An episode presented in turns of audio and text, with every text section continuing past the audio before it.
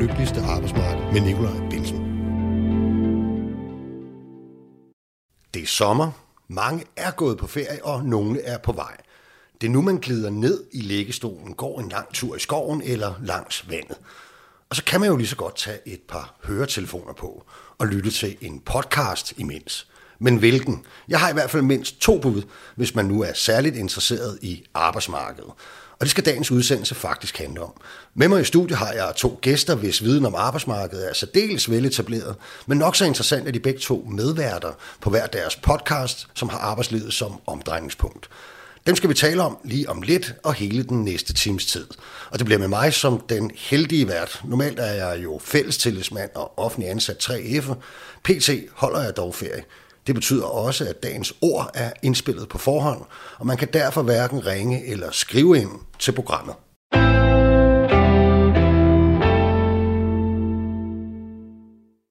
Nana Vesli, Gitte Redder, velkommen til jer to. Tak. Tak. Som nævnt i indledningen, så er I begge to medværter på en podcast, og kan I ikke lige sådan indledningsvist sætte et par ord på, hvem I er, og hvilken podcast I er medværter på, hvis vi starter her?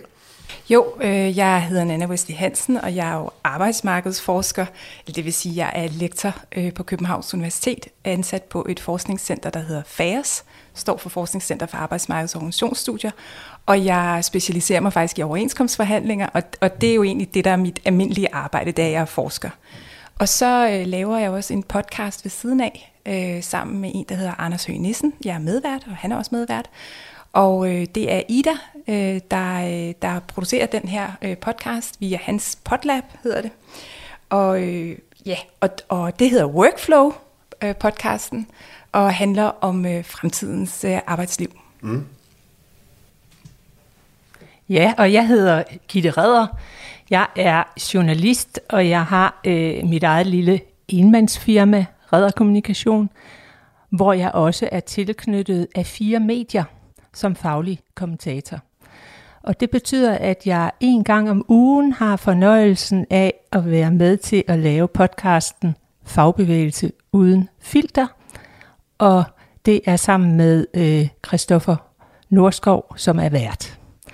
Og øh, ud over øh, den podcast, så skriver jeg så også en ugenlig klumme til A4 og, og forsøger at være næsten lige så klog som øh, Nana, øh, når det handler om øh, arbejdsmarkedspolitik, som jeg har fulgt i mange år både fra Christiansborg og fra forskellige medier, og også fra ugebrevet A4. Du har jo en af de fedeste titler i hele landet, altså faglig kommentator. Det, jeg tror faktisk ikke, jeg har hørt øh, den før. Har du selv fundet på den? Nej, Eller det har jeg. Det har øh, Christian Madsen, chefredaktør ja. Men det er en, man har fundet på for nyligt i hvert fald, ikke? Ja, det ja. er det. Og han sagde, du skal være faglig kommentator. Ja, Så se. tænkte jeg, ja, det skal jeg da. Tak, Christian. ja, men hvornår begyndte du egentlig at dreje din... Du er selvfølgelig fra den tid, hvor man godt kunne uddanne sig som arbejdsmarkedsjournalist. Er du egentlig det? Øh, nej, det er jeg faktisk ikke. Altså, jeg er jo uddannet for øh, herre mange år siden, ja. siger mine børn. Øh, og øh, var oprindeligt meget interesseret i øh, ulandsforhold og ville gerne så mig selv som korrespondent i den tredje verden, og især i Afrika. Det holdt bare ikke, da jeg fik børn.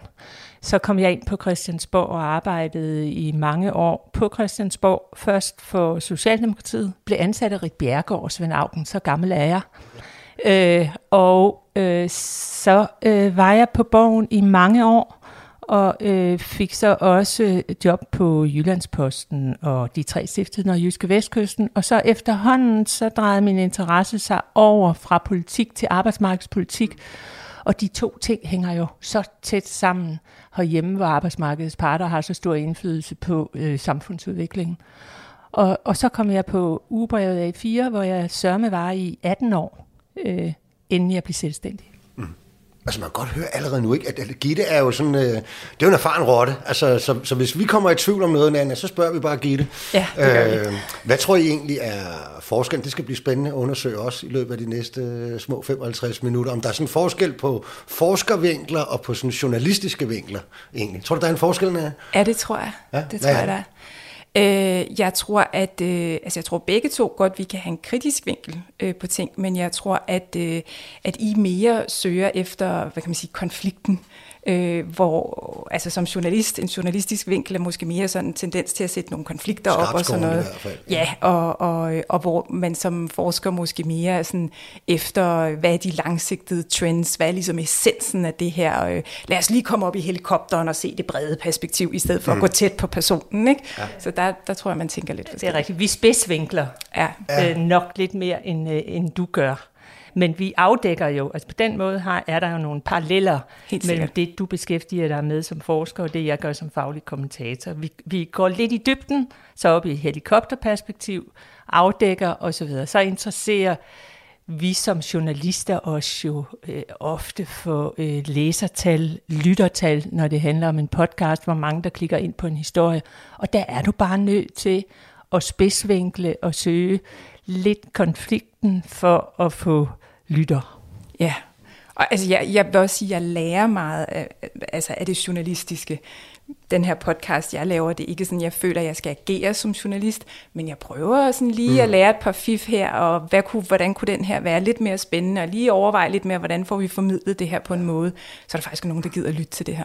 Og Jeg tror forskellen, hvis jeg skulle sådan se det fra en værtsrolle på jer to, det vil også være, at hvis nu vi var ved at lave et program, og vi stod øh, tre uger før, øh, der måske og måske ikke, der var gået hårdknude i nogle øh, overenskomstforhandlinger, så ville det være noget lettere at få Gitte til at svare ja eller nej på, om der kom en konflikt, end det ville være, hvis jeg spurgte dig, Nana. Tror du ikke? Åh, oh, helt sikkert. Ja. Det svarer jeg aldrig ja eller nej på. Nej, det er det. det har jeg, nemlig, jeg har haft dig inde mange gange i Ja, programmer, ja. og det er noget af det, man ikke kan logge ud af Nana, det er, om, øh, om der kommer en konflikt eller ej. Ja. Det, der vil du ikke være bange, vel? Nej, det vil jeg, det vil jeg nok ikke. Og øh, altså, vi journalister går jo meget op i vores troværdighed, men jeg tør godt at, øh, at, at svare øh, kort og klart på sådan nogle spørgsmål, mens du som forsker har, nok har meget mere på spil, end jeg har som journalist, i forhold til at vurdere, om der kommer en konflikt eller ej, i forbindelse med OK23. Ja, men det, det, det, det op, sådan oplever jeg det også selv, ikke? at jeg har mere på spil. Øh, en form for troværdighed, som hvis den ryger af fløjten, jamen jeg formidler jo ikke nødvendigvis andre, altså når jeg er i rollen som mm. forsker, så er det jo ikke andres stof, jeg formidler, så er det jo mit eget, mm. min egen viden, og det skal være rigtigt. En af grundene til, at jeg, jeg synes, det var i sin tid sjovt at lave de øh, programmer, jeg gør nu, eller også i øvrigt måske på den høje klinge, sådan lidt vigtigt lige frem, det var faktisk fordi, jeg, jeg selv havde en oplevelse som, som tillidsvalgt, og som en, der interesserede sig meget for arbejdsmarkedet, og elskede at debattere det, så synes jeg over en årrække, at det har været sådan øh, nedprioriteret i den offentlige samtale, men også i, i medierne som sådan, altså medmindre det virkelig var meget spidsvinklet, og en konflikt bankede meget alvorligt på døren. Ikke? Øhm, og jeg synes også, at, at til det hører jo også, at man både går glip af nogle debatter og nogle historier, men jo også nogle stemmer i, i samfundsdebatten rent faktisk, ikke? som måske har andre vinkler end den debat, der så ellers kører, øh, sådan at den mere politisk. Ikke? Øhm, det var ikke, jeg kunne godt tænke mig at spørge dig, Gitte, måske, som har fulgt og arbejdet med det i så mange år egentlig. Altså, er det, er det bare mig, der har haft den oplevelse, eller kan du også godt følge det lidt? Øh, arbejdsmarkedsstoffet er helt klart blevet nedprioriteret på øh, alle større medier og også øh, ude på øh, lokalmedierne, desværre. Men indimellem så er der jo medier, der løfter det og løfter det rigtig dygtigt. Øh, det gælder jo blandt andet øh, politikens afdækning af arbejdsforholdene mm. i nemlig.com. Vi ved alle sammen i dag, øh, hvordan øh, lagerarbejderne de spurter rundt til en, øh, undskyld mig, lavsig løn, øh, og knap nok øh, kan få lov at, at gå på toilettet. Så indimellem så er der nogen, der laver god graverjournalistik på arbejdsmarkedsstoffet, men der er ikke den daglige dækning, øh, og det er, det er ærgerligt. Men så vil jeg også lige sige, at der er jo så rigtig mange fagredaktioner derude. Øh, alle fagforbund har jo i dag øh, store redaktioner med journalister, der producerer fagblade og, og bidrager til at skabe den der øh, identitet, der er i, i de forskellige forbund. Og fagbladet 3F, som jeg går ud fra, du Det læser er jeg, ja. flittig læser af, de er jo også sindssygt dygtige mm. til at blandt andet at afdække øh, social dumping på det danske arbejdsmarked.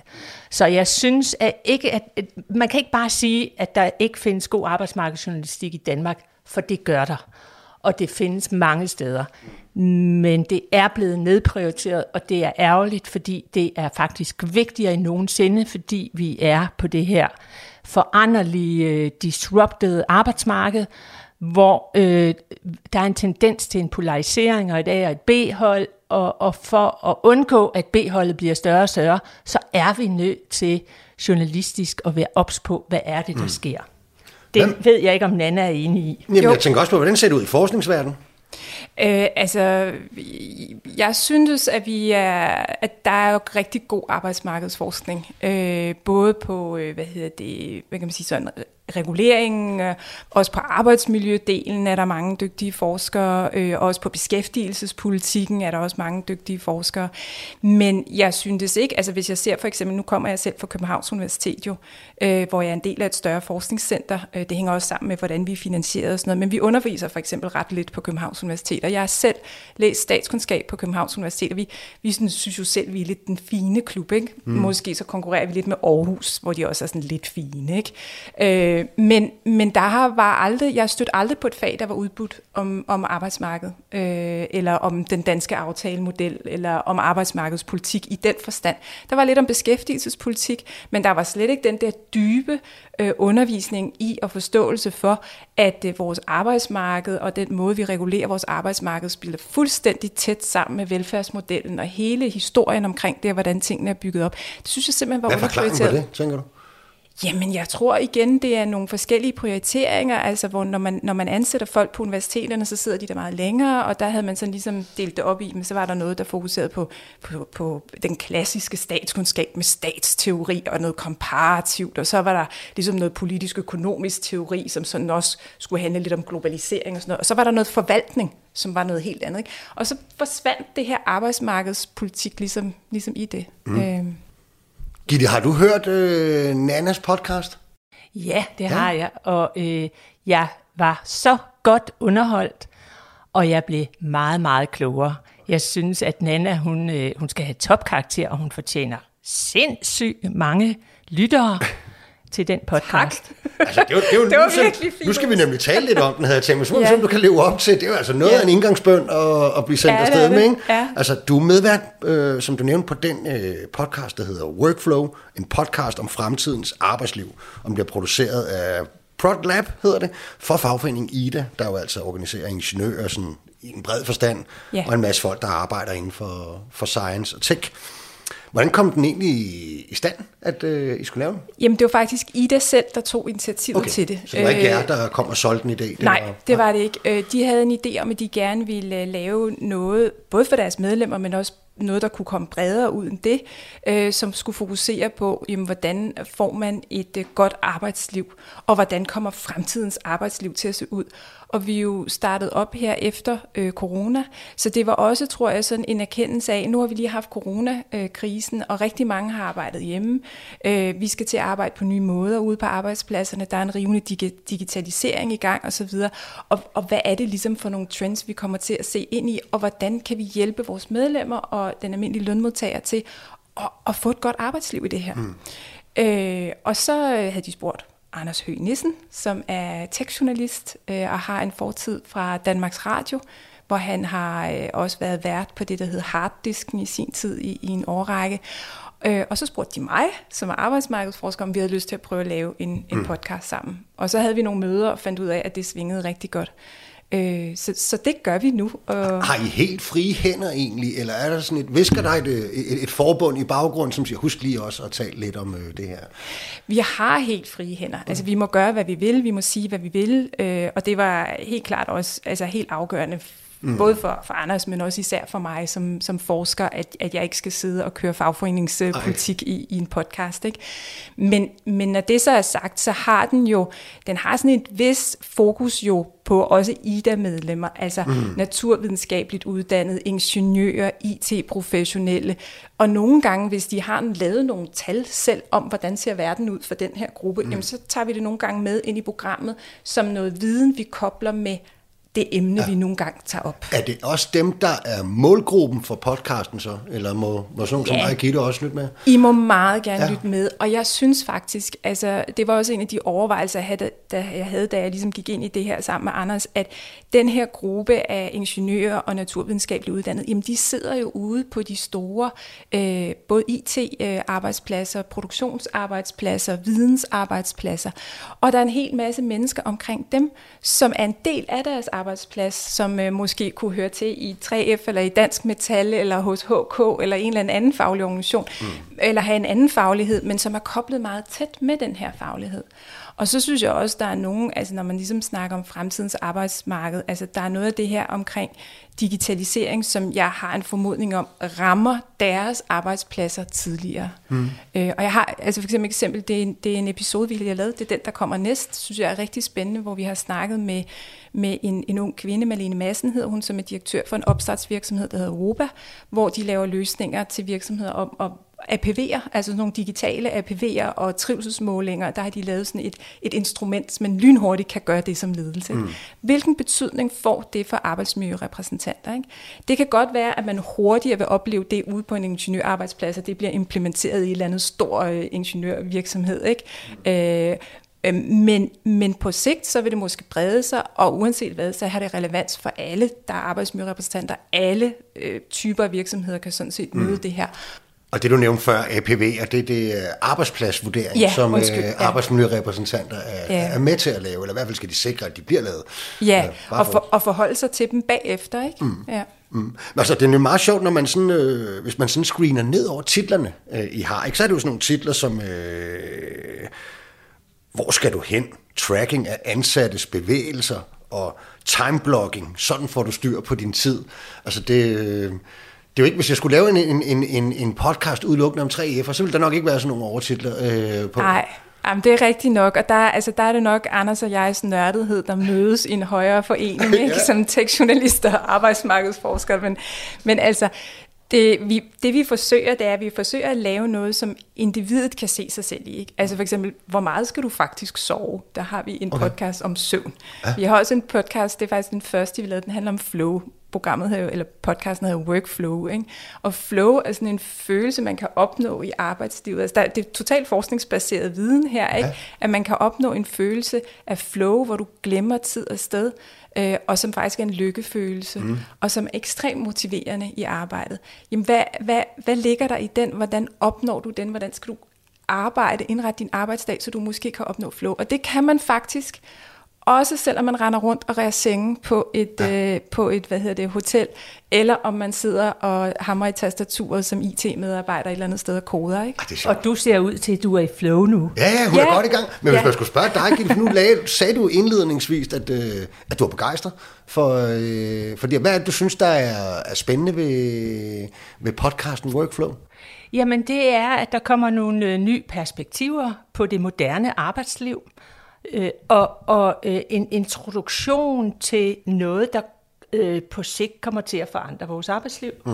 Og så er der øh, øh, en øh, god dybde i programmet og en ro, som man lytter med og føler sig ja klogere, når du har lyttet. Mm. Og, og hånden på hjertet, så hører man jo podcasts en gang imellem, hvor man ikke øh, sådan er helt op og støde over, hvad øh, ens udbytte er.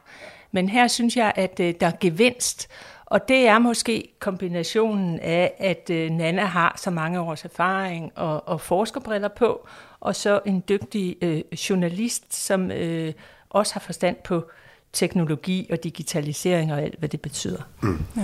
Hvis, du, hvis du skulle fremhæve Nej, nej, altså prøv lige nu, nævnte jeg bare lige nogle titler, ikke? Hvis du sådan skulle, i forlængelse af det Gitte siger, skulle prøve at fremhæve nogle, øh, nogle afsnit, hvor det var det, der skete. Øh, afsnit, hvad, vil du så, hvad for nogle vil du fremhæve?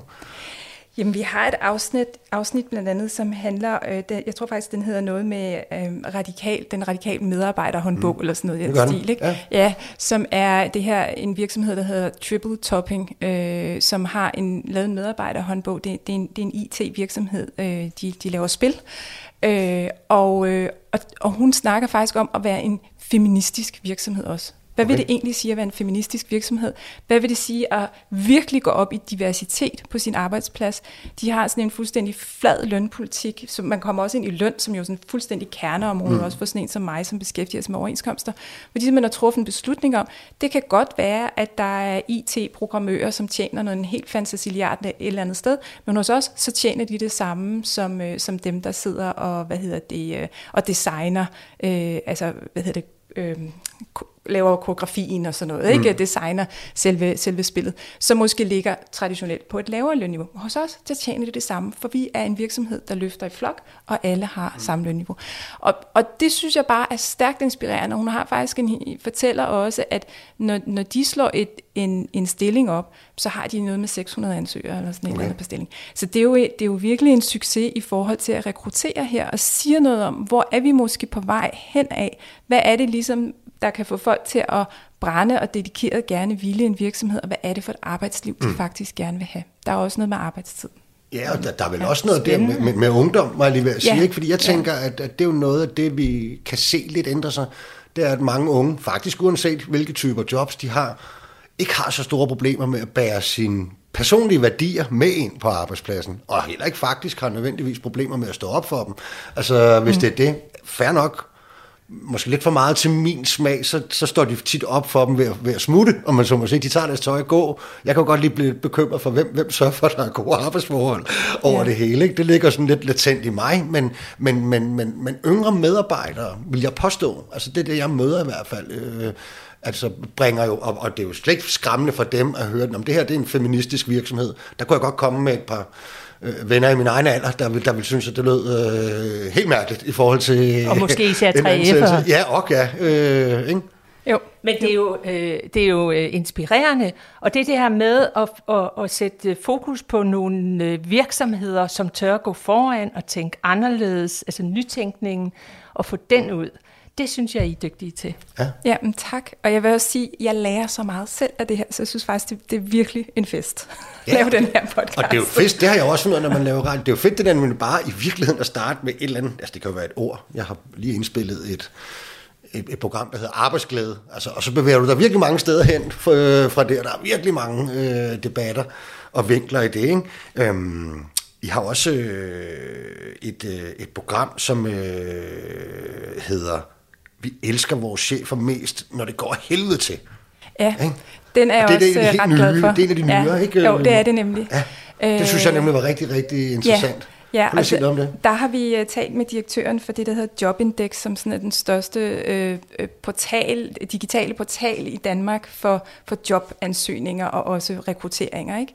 Øh, og de har jo faktisk simpelthen et datamateriale. De er også en af de ældste spillere på markedet, så der er også en helt sådan IT-historie, hvor de har været med siden 1996, mm. så det er blevet stiftet. Ikke? Det er deres tal, vi bruger. Altså. Det er faktisk ja. deres tal, vi bruger, og der er en meget spændende historie også omkring øh, her under corona, øh, så blev det simpelthen så svært at forudsige konjunkturerne, for vi havde ikke oplevet sådan en situation i verden før.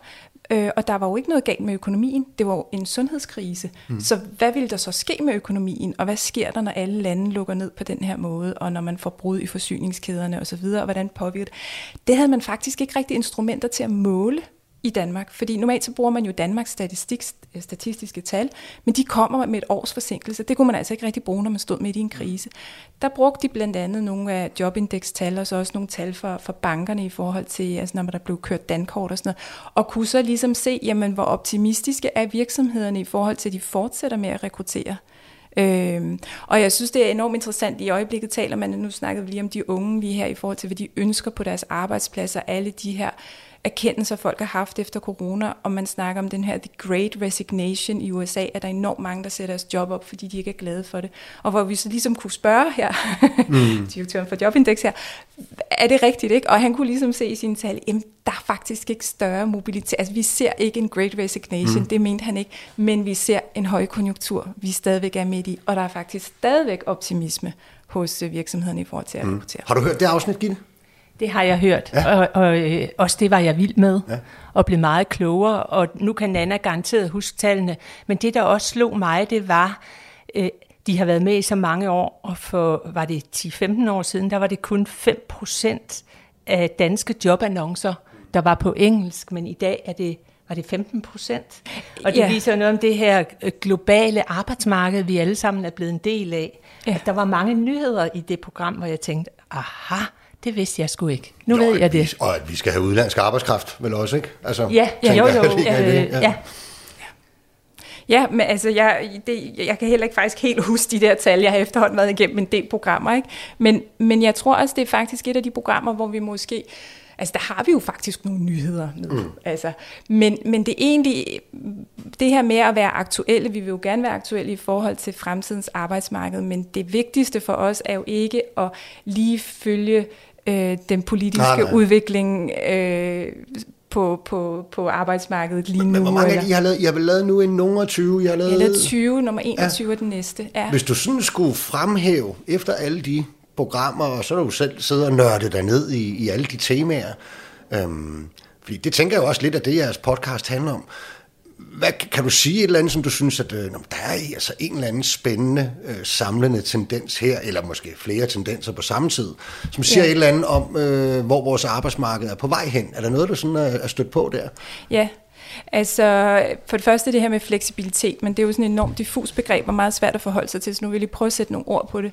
Men det er jo især i forhold til, altså her efter corona, det her med, at man gerne vil have fleksibiliteten til at kunne arbejde hjemme eller være fysisk på arbejdspladsen.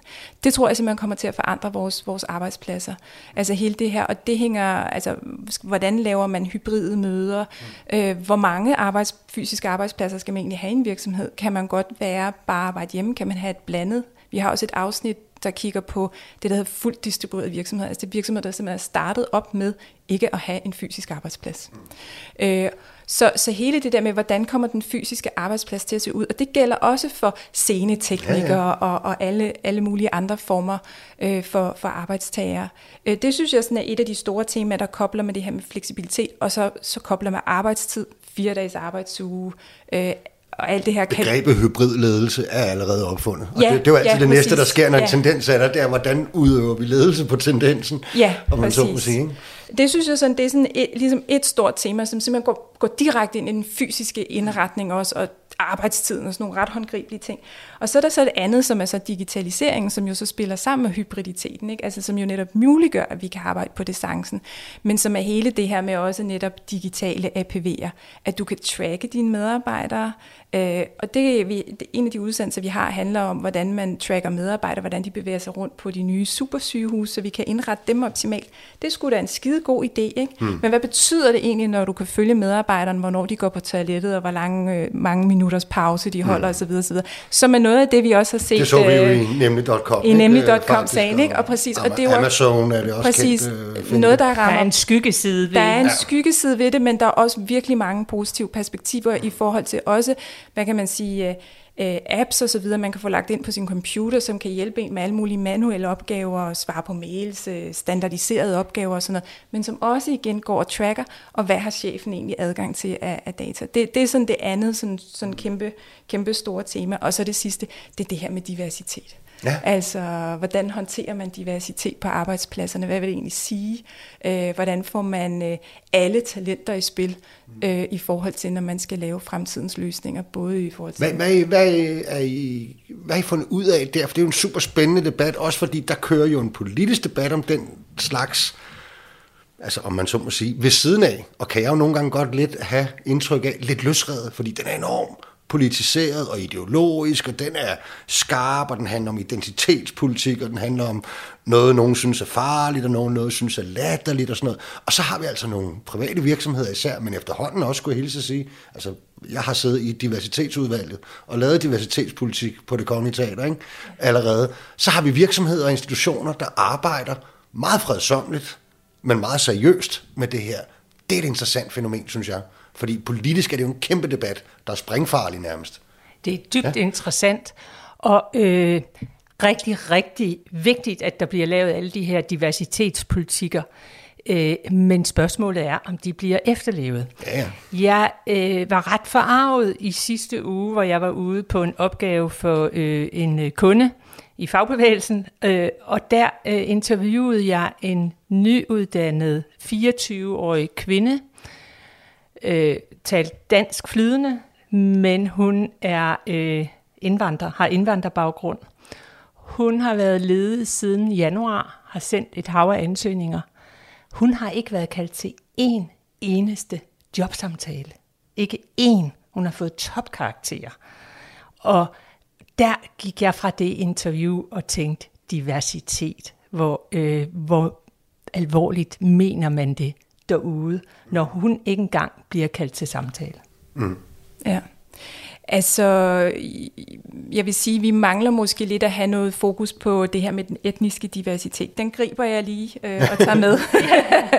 Men så noget af det, vi har egentlig fokuseret på i forhold til diversitet, det har mere været det kønsmæssige. Og jeg mm. tror også, det er fordi, det er noget det er det, det, det, ja. det er det ofte, og det er mm. tit der fokus ender. Men jeg vil så sige, altså igen, den her kobling med at sige, okay, vi laver program eller et podcast, som er målrettet ingeniører og IT-professionelle og folk med naturvidenskabelig baggrund. Så et af dem, et af de første programmer, vi lavede, det handlede faktisk om, om den her mangel på, for folk i STEM, og STEM står for Science, Technology, Engineering and Math. Ikke? Så lige præcis de her fag, mm. som, som IDAs medlemmer øh, jo, jo repræsenterer. Øh, dem er der, har der været en mangel på igennem overrækker, dem bliver der nok ved med at være en mangel på, netop fordi vi har den her digitalisering og behovet for at løse den grønne dagsorden og, og alt det her. Ikke? Men i det program, der får vi sådan faktisk snakket med nogle forskere, som, eller en forsker, som, som har fokus på, jamen, hvordan er det egentlig, vi underviser? Øh, hvad hedder det, de her fag helt ned på folkeskoleniveau. Mm. Hvordan får vi motiveret piger til at interessere sig mere for de her tekniske fag? Hvordan er det egentlig, de bliver i tale sat over for dem? Hvordan er det egentlig, man, man ligesom får sagt som lærer, sådan, så går I bare, altså jeg tror hun havde sådan et eksempel, sådan, var sådan noget, så går I bare hjem og leger med det, eller sådan mm. eller noget. Det tror jeg nu var for nogen på en, på en længere vidgående uddannelse, ikke? Når I, når I ligesom har fået det, så går I bare hjem og leger og finder nogle løsninger, ikke? Og så sidder man måske der som, som en kvinde og sådan, hvad, altså, man aldrig har leget med det på den der måde. Hvad er det, jeg skal gøre, mm. når jeg skal gå hjem og lege med det? Ikke? Og sådan, altså en masse mekanismer i vores uddannelsessystem, som skaber de der... Øh, jeg synes, det er, øh, det er så så du nemlig, også fordi, at ja. det du fokuserer på, det er, det er jo et ord i virkeligheden. Ikke? Og, og, og, og det første, jeg da jeg kom ind i diversitetsudvalget, det var, jeg, jeg skal bare lige forstå, det, det, det betyder mangfoldighed, ikke?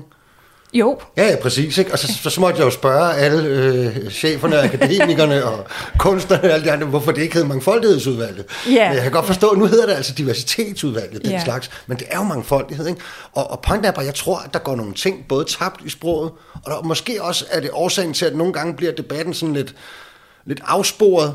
Øhm, fordi et, et andet ord, jeg så øh, stussede over, det var jo, at øh, der var selvfølgelig sådan nogle udefra øh, forskere og konsulenter og alt muligt, der var inde over. Og så endte vi jo med sådan en tekst, som handlede om fremtiden. Og der var, øh, der, der, der havde man jo helt erstattet, det er meget normalt, ved I sikkert også, øh, ordet medarbejder med talenter. De havde simpelthen talenter over det hele. Ikke? Og så sagde jeg også, prøv at høre her, Altså, jeg er selv ved at være der. Øh, mit hår kravler længere og længere op, og øh, flertallet af mine kollegaer gennemsnitsalder. Vi er nogle modne mænd for sit liv, ikke? og har ikke gået så lang tid i skole. Og, og virkeligheden er jo altså bare, at altså, vi, vi er nok ikke talenter. Altså, vi er måske erfarne, eller har nogle kompetencer, eller nogle andre ting. Altså, ja, men, men talenter vil nok være strækte, altså, ikke? og kalde os det. Og hvorfor kalder man det? Hvorfor skal det hedde de der ord? Ja, men det er rigtigt nok. Jeg er faktisk helt ja, vild med det der. Jeg stusser bare over det. Altså. Ja, ja, men der er så mange trends i tiden, øh, hvor øh, man virkelig skal holde tungen lige i munden ja, og, og begge ben på jorden. Og i forhold til diversitet, så, så, så tænker jeg bare, at det kunne være, at der hægtes nogle folk, fordi diversitet er jo også social baggrund. Absolut, Og ja. hvad man har uddannelsesniveau og alle mulige andre ting. Så det kunne være, at nogen følte, at debatten den bevægede sig lidt væk fra øjenhøjde og over øh, i nogle andre ja. ting. Men vi altså vi er rivende gang her, og vi, øh, og vi er rigtig godt gang sammen, så vi kunne altså snakke øh, om din podcast, hele programmet, tror ja. jeg næsten. Er Jamen, lad os det? gøre det. Nej, det synes vi, jeg faktisk er en god idé. Jamen, vi skal nemlig også nå uh, Gitte, synes jeg faktisk, ja, så vi bestemt. ses lige om en skiller. Du lytter til verdens lykkeligste arbejdsmarked med Nikolaj Bensen. Hvis du lige er stødt til, så kan jeg fortælle dig, at nærværende udsendelse er indspillet på forhånd, hvorfor man hverken kan ringe eller skrive ind til dagens program. Og det handler om to podcasts, der begge kredser om arbejdsmarkedet. Vi har netop hørt lektor på Færes, Nana Vesle Hansen, tale om podcasten Workflow, en podcast om fremtidens arbejdsliv. Det var super spændende, og det bliver det næste også. Gitte Redder, journalist og så det der fede udtryk, faglig kommentator af fire medier. Øh, du er vel den eneste i landet nærmest, der hedder det. Jeg har ikke hørt andre endnu sige det. Nej, men altså, det er jo ikke en beskyttet titel, nej, nej. så øh, jeg, Nana altså, kunne egentlig også, nej, og du ikke, kunne, og det er sige det, hvis ikke du passer mange. på, så snupper jeg den også øh, snart. men altså, ja. Du har altså også gang i en øh, podcast over på, jeg tror det hedder Fire Lyd, der så laver ja, jeres, ikke? en del af Fire um, Medier. Hvad er den hedder? Den hedder Fagbevægelsen Uden Filter, og øh, Christoffer Norskov, der er vært på programmet, og mig som faglig kommentator, vi kalder det bare FUF. FUF, ja. Det er meget hurtigere. ja, det må man sige. Og øh, hvis du skulle sætte nogle ord på, hvad er det, I ønsker at formidle med, med den podcast? Jamen, vi ønsker at sætte fokus på, hvad der sker på det danske arbejdsmarked nu og her, og hvad det kommer til at betyde for fremtidens arbejdsmarked. Og det gør vi jo øh, ved at sætte fokus på fagbevægelsen. Der er, øh, det er lidt et forsømt område i, i dagspressen, så der kunne øh, Christian Madsen, som er chefredaktør på F4 Medier, se, at øh, der var ligesom et hul, og der var en mangel på viden, og så vi sætter fokus på fagbevægelsen, fordi fagbevægelsen har den her kolossale betydning for, hvordan øh, det danske arbejdsmarked og det danske velfærdssamfund ser ud. Og jeg synes, det er sjovt, du lige siger det der, for jeg har jo også selv lidt haft indtrykket af, at når man, du ved, så de der politiske kommentatorer, som der efterhånden er mange af, og de er dygtige, og de ved meget, og man kan høre, de har virkelig drukket kaffe med de forskellige politikere, kan udlægge teksten, men hver gang, når, og det skal de jo i ny og næ, så skal de jo også udtale sig om en, en, en mulig stor konflikt, eller ballade med noget, et lønspørgsmål i den offentlige sektor, så kan man godt mærke på dem, at fagbevægelsen og de interne spændinger og dynamikker og sladeren og alt det der, det ved de ikke særlig meget om. De har simpelthen ikke særlig gode øh, kontakter. Nej, men de har så også travlt med at dække ja, ja. dansk politik, og der sker rigeligt for øjeblikket.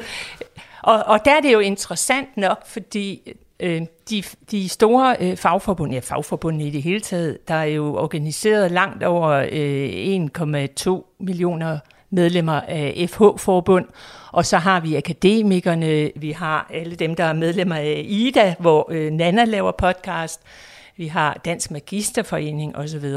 Og øh, sammenlagt så er øh, forbundene jo mægtigt betydningsfulde, og mm. der øh, har vi jo så ud over at se på, hvad der sker øh, fagpolitisk, hvad der sker med Arne-pension, hvad der sker med dagpenge, øh, dimittentsatser, EU-mindsteløn osv., så går vi også tæt på, hvad der sker internt i fagforbundene. Fordi når de har den her store indflydelse på deres medlemmers hverdag og arbejdsvilkår, og på den, indirekte på dansk politik, så er det også vigtigt at finde ud af, jamen, hvem bliver den nye formand for 3F? Hvem bliver den nye formand for HK? Det er jo lige så vigtigt som at følge med i, hvem der er den øh, ny formand for et politisk ja, parti. Eller måske så, en ny justitsminister. Så, eller, ja, ja. ja så, så, øh, så på mange måder, så, øh, så baner øh, de her øh, øh, personspørgsmål og de mange dramatiske valg jo også vejen for, hvor, hvad vil HK i fremtiden med en Anja C. Jensen og Mads Samsing, øh, på posterne som formand og næstformand. Hvad kommer det til at betyde for HK? Hvad har de af valgprogrammer osv.? Øh, og det tror jeg også gør, at der er mange internt i fagbevægelsen, der synes, at vores podcast er spændende. Ja, det er jo næsten sådan en slags se og hør for, øh, ah. for, for, for folk internt i fagbevægelsen. Men, men, men det, det er rigtigt, vi har, vi har jo alt personstoffet. Ja. Øh, Jamen, det var og, faktisk og, ikke ment negativt. Nej, det var... men, øh, og det er rigtigt, og det trigger jo folk. Altså ligesom, ja. øh, vi, vi læser jo alle sammen lige for øjeblikket om øh, Dansk Folkeparti, og mm. hvem forlader Dansk Folkeparti og smækker med døren i dag. Ja. Det er vi bare som mennesker mm. optaget af, ja. hvad øh, ballade. Og det er man selvfølgelig også i dansk fagbevægelse. Men var det og der har ja. vi lidt banen for os selv. Ja i forhold til... Og, og, der var hul i markedet. Øh, der var hul i markedet, og, og det er jo fantastisk at have den bane for os selv, samtidig med, at vi forsøger så også at dække øh, øh, konflikten i, i øh, SAS, og hvad sker der med piloterne, og så videre. Så det er den der balance mellem både at, at, at have noget om øh, fagbevægelsen, og så arbejdsmarkedet. Kan man sige, Nana, at du er så heldig stillet, at som forsker, der må man jo faktisk godt, også med forskerøjne, sige, det er faktisk ret relevant, hvem der bliver den nye formand for det her jamen, forhandlingsfællesskab.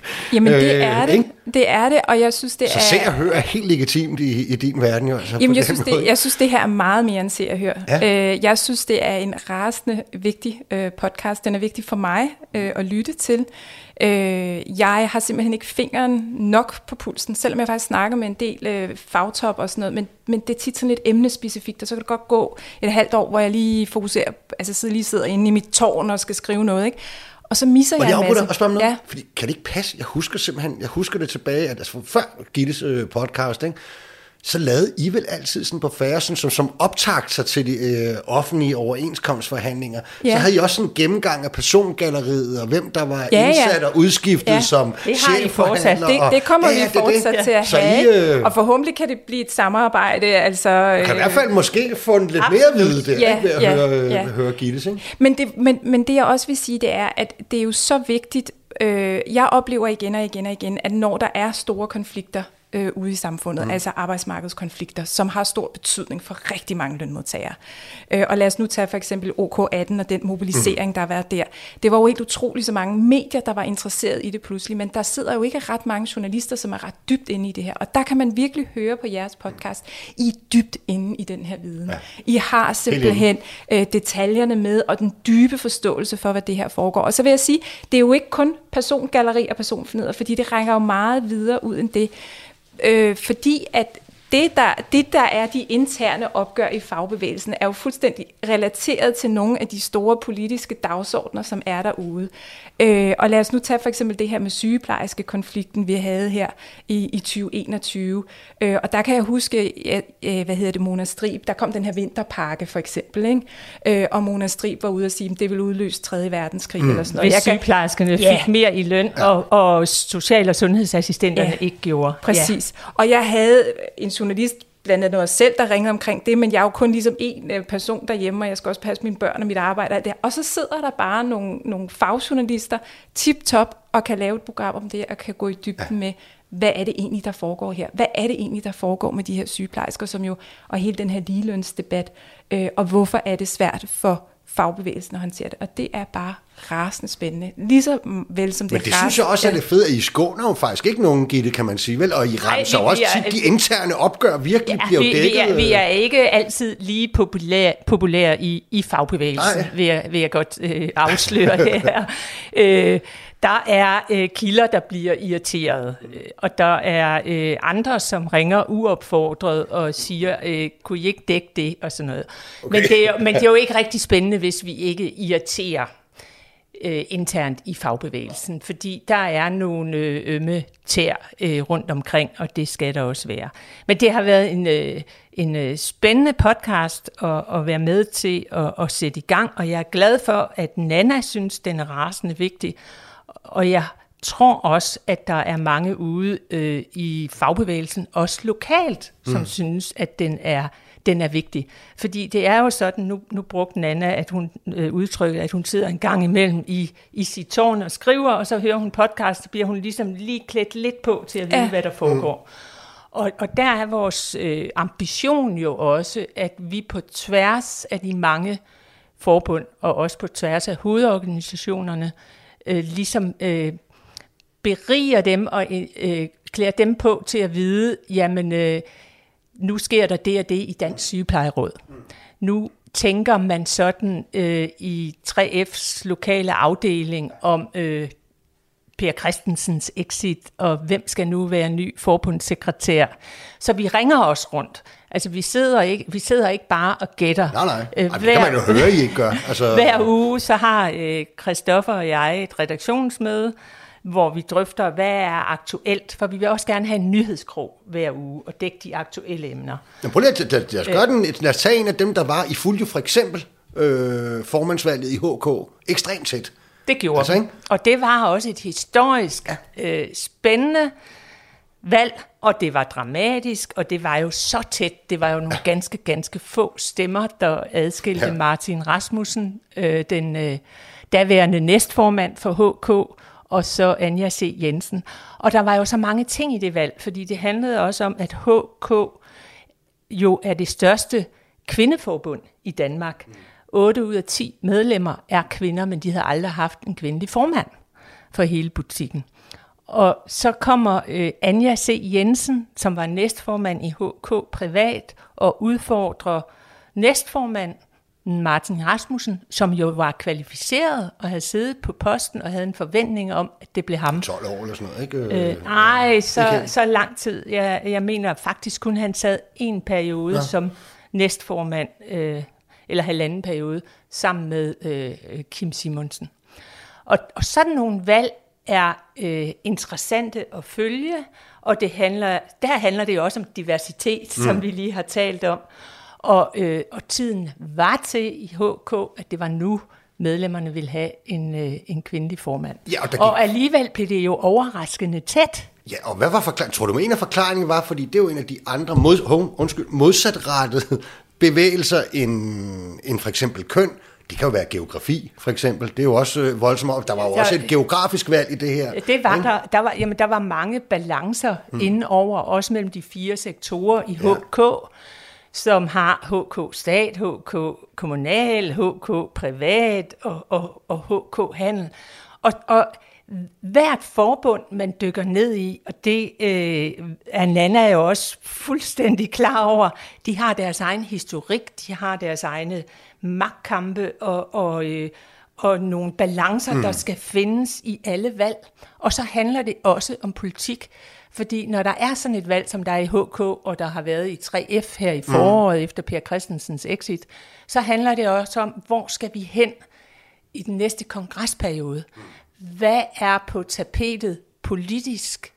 Og der er jo i store forbund, der er øh, forskellige retninger i 3F, som øh, har ordinær kongres her til september, der skal man, øh, man tage over for at skal vælge forbundssekretær og hovedkasserer. Og det er ikke bare nogle ligegyldige poster. Ej. Det er nogle rigtig vigtige poster. Altså 3F er Danmarks største fagforbund, og de har jo et øh, budget, et årligt budget på mange, mange hundrede millioner kroner. Øh, de har afgørende indflydelse på, øh, hvad der sker på det danske arbejdsmarked, videre. Så det er bare, det er bare så vigtigt at følge med i de valg, og der håber vi jo, at vi i vores podcast gør fagforbundene interessante for lytterne, så de begynder at følge med, ligesom man følger med i dansk politik, hmm. i et øh, valg i Socialdemokratiet eller de konservative, som kan have afgørende indflydelse for danskernes fremtid, så betyder det noget, hvem der sidder for bordenden, i de, især i de store forbund i øh, FH og hos akademikere. Ja. Ja. Er du ikke enig? Ja. Jamen, jeg er fuldstændig enig. Og så igen, altså, de der balancer, der er inde i fagforbundene, om det er land og by, øh, øst og vest, øh, kvinde, mand, øh, den ene eller den anden dagsorden i forhold til, til vigtige emner herhjemme, jamen de balancer afspejler jo det, der foregår ude på arbejdspladserne og ude i samfundet og ude blandt mm. medlemmerne. Fordi de er jo nogle, nogle demokratiske organisationer og ja. med medlemsdemokrati og så videre, og hvor man ligesom skal, skal gå op igennem rækkerne, før man ender på formandsposten, ikke? og netop har de der store opgør engang. Så hele de der fortællinger er i virkeligheden også nogle fortællinger om noget større ude i mm. vores samfund i forhold til, ja, hvordan vores samfund udvikler Og så er der konflikter i forbundene, og så har vi jo også altså øh, et offentligt arbejdsmarked og et privat arbejdsmarked, og de, øh, der er jo også nogle konflikter mellem private og offentlige forbund, og nogle forskellige interesser, der skal løses, og, øh, og så ud over, hvad der foregår i forbundene, så forsøger vi jo også at afdække, hvad sker der med øh, ligeløn, lønstrukturkomité, rekrutteringsproblemer, ønsket om at få mere udenlandsk arbejdskraft, EU, mindsteløn osv. Og vi har så sådan en, vi sender jo en gang om ugen 35 minutter. Vi, vi har en ambition om, det kun skal være 30 minutter. Det er aldrig lykkedes, fordi jeg har for meget at tale Nej, om. Men det er jo også, som Anna siger, det, men det er jo, det er jo også nogle, ja. nogle fortællinger, som, som handler om nogle større historier. Og ja. den her for eksempel, den er jo, det kan jeg ikke lade være med at tænke på, jeg har tidligere i dag sendt live med den øh, relativt nyvalgte formand for, for Djøf, som jo øvrigt også er en kvinde. Ja. Altså ikke øh, for nogle år tilbage, der var formand for sågar pædagogerne, var kunne hjælpe mig en mand. Altså Dennis ikke, øh, ja. ja, også ja. ikke. Og nu, Eller nej, det var jo FOA. Henning, Henning, Henning, Henrik, Henning, et eller andet, i den tur i hvert fald. Nå, vi kan huske, at den nye hedder Elisa Rembler, om ikke andet. Ja. Men, men, men min pointe er, at det er jo, det er jo rigtig interessant det her med, at øh, overalt på fagbevægelsens topposter, der hvor der i hvert fald er, øh, at dem man skal repræsentere, øh, også udgøres af en vis andel kvinder, der har kvinder altså sat sig i formandstolene, sågar i øh, fagbevægelsens hovedorganisation, som vi har øjeblik. Og jeg kan ikke lade være med at tænke på, at det er jo, det er jo underligt, at det private erhvervsliv ikke helt har samme tempo lige på det her spørgsmål. For det er jo sandt for dyden ikke i alt, at fagbevægelsen er first mover. Altså sådan, det må man bare også sige, ikke? Det synes jeg er interessant. Men der er jo heller ikke nogen, der bliver valgt ude i private organisationer. Nej, der er selvfølgelig en, en demokrati-ting ja. til, ja, til forskel. Og der, ikke? og der er jo faktisk flere medlemmer øh, i forbund i FH, som er kvinder end mm. mænd. Så derfor så er der vel også, de er ved at indhente ja. mange årtiers historisk forsømmelse. Men, men netop i mange år, jeg kan godt huske i gamle dage i HK, så var der jo rigtig mange mænd, der stillede op til formandsposten, som synes, det var en rigtig god idé, hvis HK fik en kvindelig formand næste gang, øh, der skulle være. Ja, og sådan har det været i, i, i FOA og i rigtig ja, mange forbund. Men, men lige nu er der jo historisk mange kvindelige formand, formænd, øh, Ja, og det er på begge sider. Det er både hos akademikerne og i, jeg tænkte på, i FH. En af de ting, der er så fede ved, ved, ved, ved Gittes øh, podcast, det er ja. jo netop, når, når, når hun sidder og udlægger teksten. Ikke? Altså, og, og der skal jo faktisk være, Gitte Redder, der skal jo være et, øh, et valg omkring næstformand i FH her til den kongres, der kommer. Ikke? Det skal der. Og der ja. er altså også nogle spændende ting. Skal vi ikke se, om vi kan få uh, Gitte kort til at udlægge teksten? Uh, hvad er det, der sker? Der er nogen, der allerede har meddelt, vi stiller ikke op. Der skal være lidt færre uh, poster at gå til valg om. Hvad er det, der sker? Der sker det, at FH er jo en uh, ny organisation. Det var uh, FTF og LO, der lagde sig sammen. Og i forbindelse med den fusion, der besluttede man sig for, at der skulle være seks næstformænd og så en valgt formand.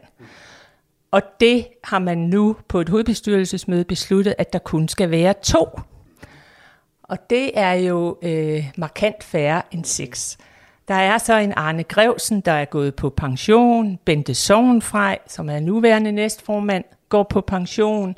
Vi har en Majbrit Berlau, som øh, bliver ny generalsekretær for Sex og Samfund, så hun stopper også. Men der er stadigvæk tre næstformænd. Nana Højlund, der har ansvar for arbejdsmarkedsuddannelser og erhvervsuddannelser. Baggrund i FOA. Baggrund i FOA, ja. Og så har vi en Ejner K. Holst, han er en slags beskæftigelsesminister. Han er ansvarlig for beskæftigelsespolitikken i FH. Og så har vi Morten Skov Christiansen, der øh, er ansvarlig for arbejdsmiljø og organisering. Og fortid i Dansk Metal. Og en ja. fortid i Dansk Metal, ja. Og de tre, øh, de kandiderer jo så til næstfor, to næstformandsposter, og der er øh, måske flere kandidater, der stiller op. Ja, kunne, der være, kunne det være et forbund, som 3F, sagde, skal 3F ikke det kunne have en næstformand? være i... Danmarks største forbund. Ja. Øh, måske synes de også, at de skal have kontor på Islands Brygge, hvor øh, FH har adresse. Og hvad med FTF'erne? Hvor, hvor, hvem er de repræsenteret af? Vil de ikke være det, de gamle FTF'er? Jo, og der er jo så øh, der er ikke en FTF-kandidat i dag. Måske kommer der en FTF-kandidat. Altså, det, det vil jeg gætte på, men det er jo interessant, at vedkommende ikke er kommet på banen endnu, mm. og at FTF til syneladende har svært ved at finde en kandidat. Der samler, ja. Der, der, der samler, og som kan blive valgt. Og det kan både handle om, at det er mere attraktivt at sidde i toppen af et øh, fagforbund derude, i stedet for at sidde på Islands Brygge? Har man mere indflydelse, hvis man er formand for Bubel eller Dansk Sygeplejeråd, og så sidder i forretningsudvalget i FH, end hvis man er næstformand? Det er der mange, der synes, at ja, det er, folk, og derfor så vil man ikke kandidere. Så øh, det kan godt være, at FTF'erne, de tidligere FTF-forbund, de vurderer, vi går ikke efter en næstformandspost til gengæld, så vil vi øh, påvirke de to næstformænd, der kommer. Men så taler vi jo igen om balancer, fordi er der nogen af de gamle FTF-forbund, som vil føle sig trynet af de tidligere LO-forbund, som meget har tænkt privat sektor. Så øh, at det bliver interessant at, at se, hvem det er, og hvor mange kandidater. Og det der kan du jo høre med i fagbevægelsen, uden filter herhen over øh, efteråret. Jeg vil faktisk gå så vidt som at sige, sådan her lyder det uge efter uge i fagbevægelsen uden filter. Øh, det bliver rigtig spændende. Det bliver, det bliver sindssygt spændende, og det er så vigtigt, hvad der sker i toppen af FH, fordi det er en af de største interesseorganisationer, vi har i Danmark. Det har altså været super spændende at tale med jer begge to om jeres podcast. Øhm, jeg har i hvert fald selv været godt underholdt. Jeg håber også, I synes, at tiden var brugt øh, nogenlunde fornuftigt. Absolut. Absolut tak ja. fordi vi blev inviteret. Ja. Det var så lidt. Gitte Red og faglig kommentator på A4 medvært på Fagbevægelsen Uden Filter, og Nana Vestli Hansen, lektor ved FAOS på Københavns Universitet og medvært på Workflow, en podcast om, arbejds, om fremtidens arbejdsliv. Vi er tilbage igen næste uge, samme tid og sted. Verdens lykkeligste arbejdsmarked er produceret af Rakkerpark Productions for Radio 4, og dagens program var produceret af Julie Lindhardt Højmark. Tak for nu, og god sommer.